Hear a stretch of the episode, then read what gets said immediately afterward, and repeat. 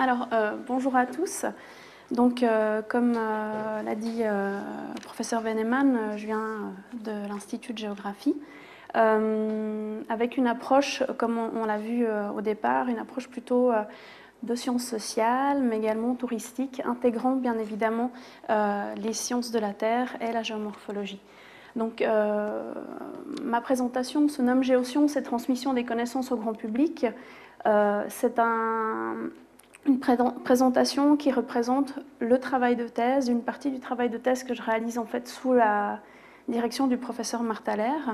Et puis, euh, c'est un travail en fait qui se base sur une question de départ qui est de comment transmettre, mais aussi comment valoriser les résultats euh, des études scientifiques euh, tout en prenant en compte euh, les attentes du public.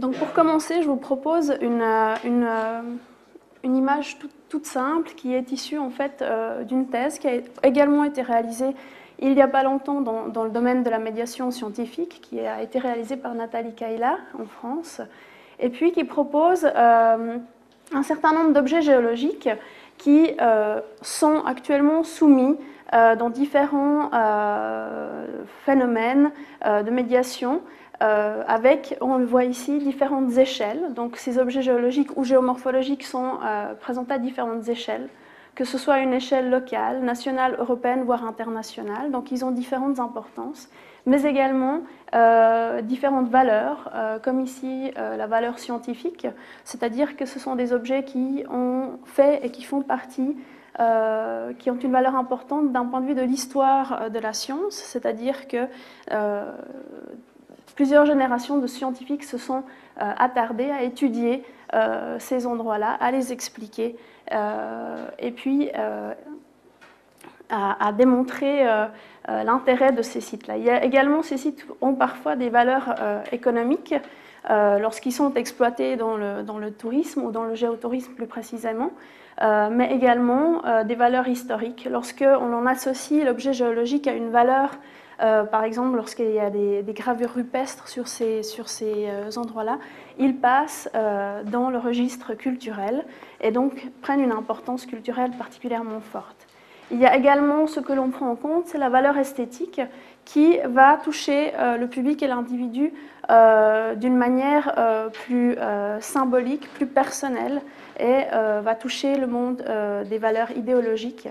Et donc c'est une partie qui est aussi assez important de tenir compte lorsqu'on parle de géologie.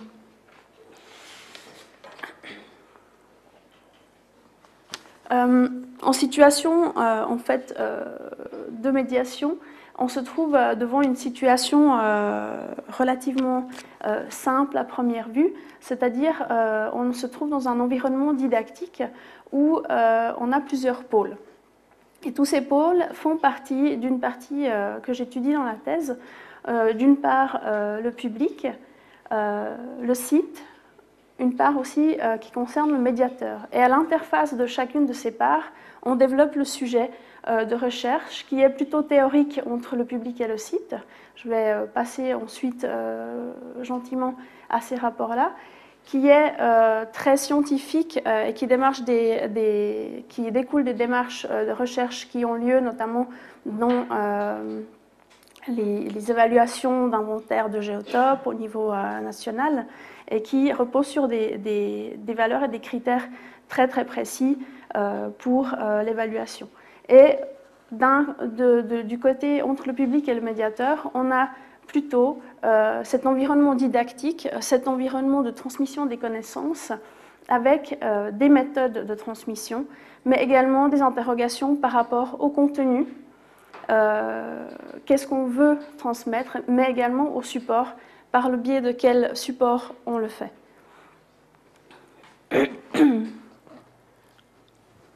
Alors, on va juste passer euh, un tout petit peu euh, ces, différents pôles et ces différentes relations une à une pour euh, vous présenter en fait la, recherche dans son ensemble. Donc, entre le public et le site, il était important pour comprendre cette approche-là d'étudier l'évolution de la relation de l'homme et de la nature, et également des changements des pratiques de l'homme envers la nature.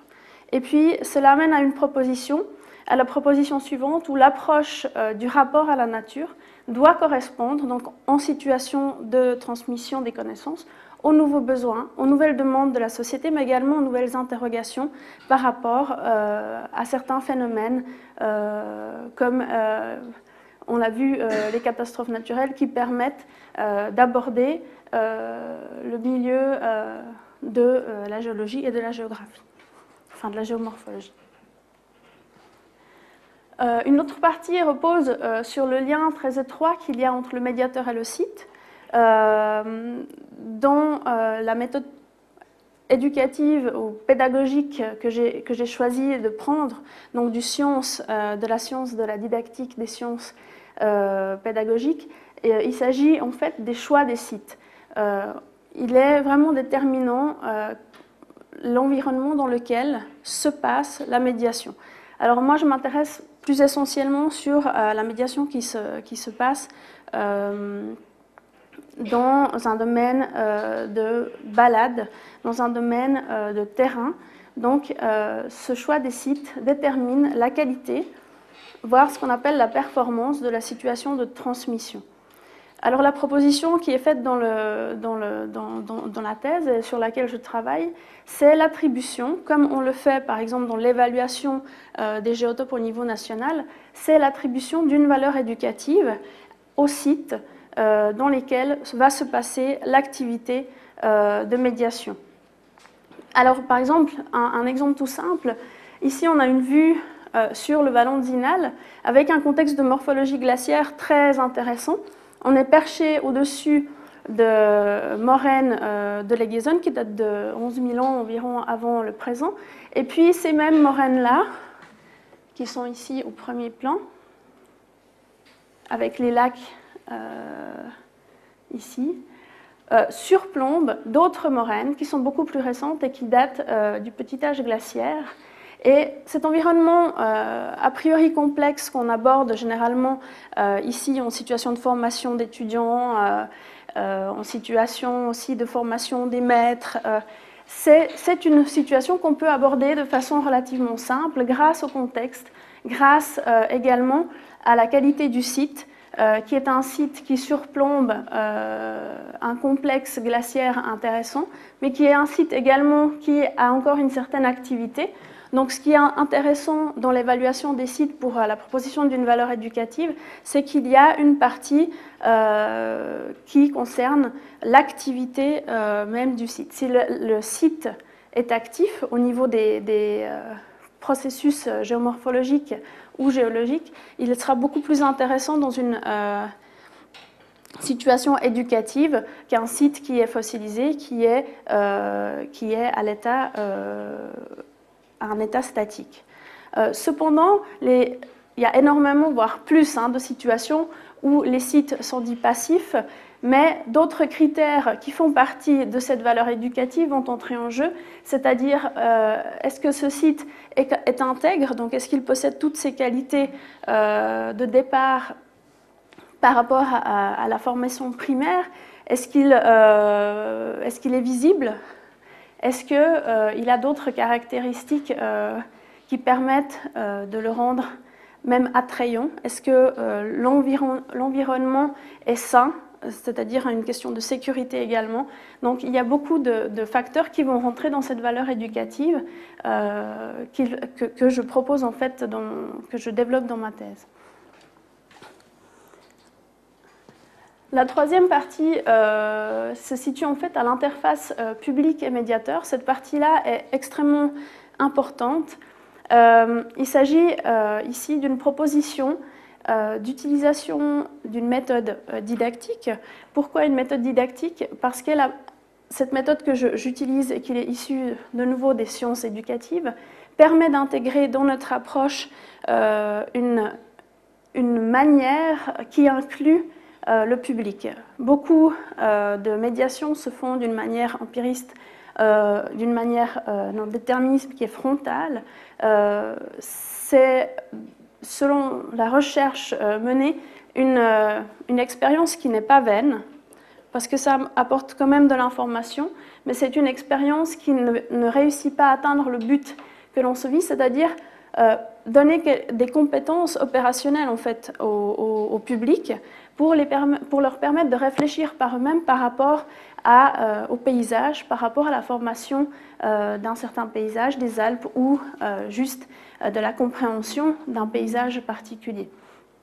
Donc, ce qui est proposé dans ce modèle, c'est d'utiliser les connaissances du public pour animer euh, la séquence euh, de formation, la séquence de médiation, et d'utiliser pour cela leur conception propre euh, et les utiliser afin de leur, soit de les déconstruire si elles ne sont pas juste au niveau scientifique par rapport aux recherches les plus récentes et de leur montrer et de leur expliquer qu'est-ce qui se fait actuellement, à quelle étape de l'évolution scientifique on se trouve, ou à les renforcer euh, grâce à euh, certaines, euh, certaines particularités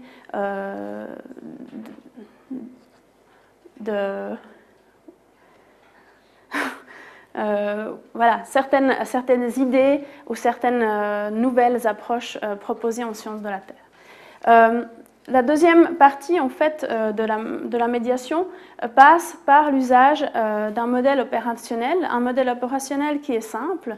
le modèle opérationnel est un outil pour celui qui réalise la médiation et qui permet d'approcher le phénomène d'une manière simple, de le simplifier, de garder en fait que le, plus, le plus pur élément euh, du modèle, et puis de le complexifier petit à petit. Alors, certains, certains des outils que l'on utilise, que l'on a testés, que l'on a euh, utilisés, euh, sont décrits ici. Donc, moi, je ne vous mets pas des, exemples, des images, mais ce sont des choses qui, qui marchent. Par exemple, remplir l'aquarium avec une accumulation de sable, ça marche très bien avec des enfants, c'est-à-dire qu'on le fait sur par exemple une semaine et ça permet d'expliciter très bien le principe de stratigraphie et de lacunes stratigraphiques euh, dans, des, classes d'enfants qui sont relativement bas âge.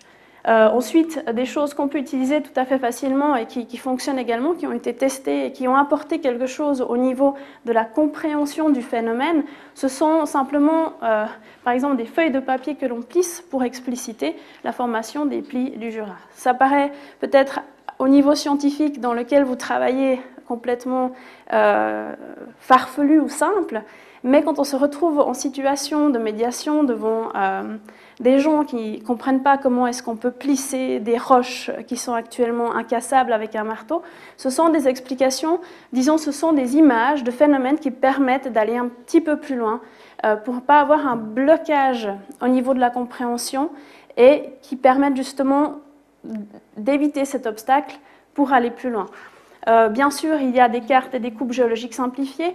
Alors, c'est des choses qui marchent très bien, c'est de faire entrer euh, le public dans la démarche du scientifique.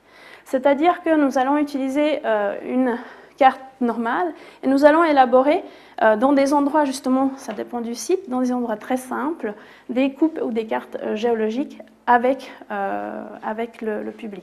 Et puis l'histoire en trois temps. Alors, c'est un modèle euh, déjà relativement plus évolué par rapport aux autres que, nous proposons. C'est un modèle qui a été élaboré par Nicolas Kramar, hein, conseiller pédagogique, en 2003, et qui propose d'expliquer les paysages alpins euh, en trois temps, c'est-à-dire parler tout d'abord de la formation des roches, du plissement des roches, ou euh, c'est pas aussi simple, hein, de la collision, et puis de la formation du relief qui touche l'érosion. Euh, c'est un modèle qui permet de décomposer les éléments d'un paysage avec le public d'une manière simple, euh, d'une manière chronologique, qui leur permet d'aborder le temps euh, et, de ne pas mélanger toutes les composantes.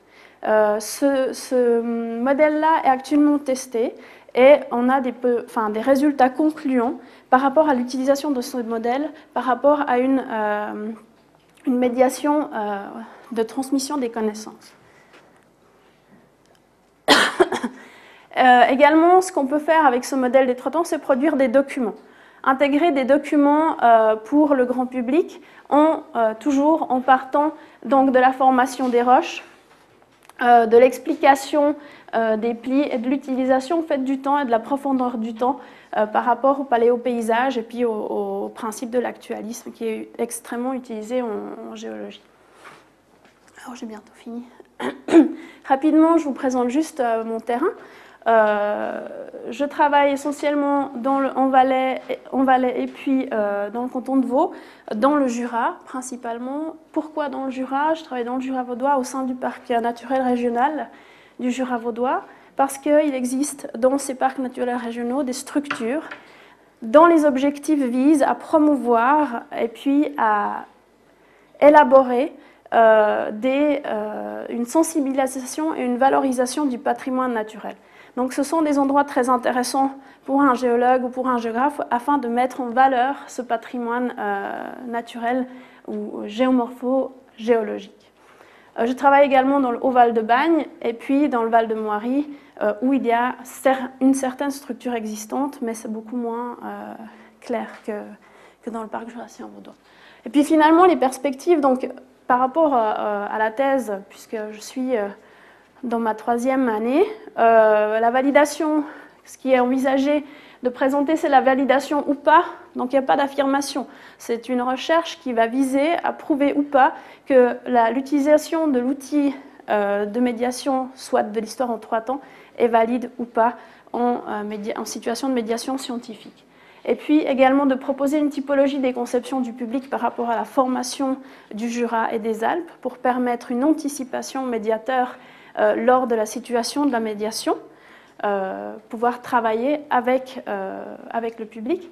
Et puis l'évolution, enfin la, l'étude de cette valeur éducative est comme instrument fonctionnel pour l'évaluation des sites qu'on en utilise en situation de médiation. Et puis finalement, voilà, une euh, phrase aussi qui me tient à cœur et qui peut être intéressante pour, euh, pour tout un chacun lorsque vous faites euh, des actes de médiation, parce que vous en faites, il n'y a pas de doute, c'est qu'on ne peut pas intéresser les gens à ce que l'on fait nous et qui nous intéresse si on ne s'intéresse déjà pas à eux. Donc si on n'étudie pas leur propre connaissance sur le champ du savoir que nous, on connaît déjà bien. Voilà, merci pour votre attention. Merci, beaucoup.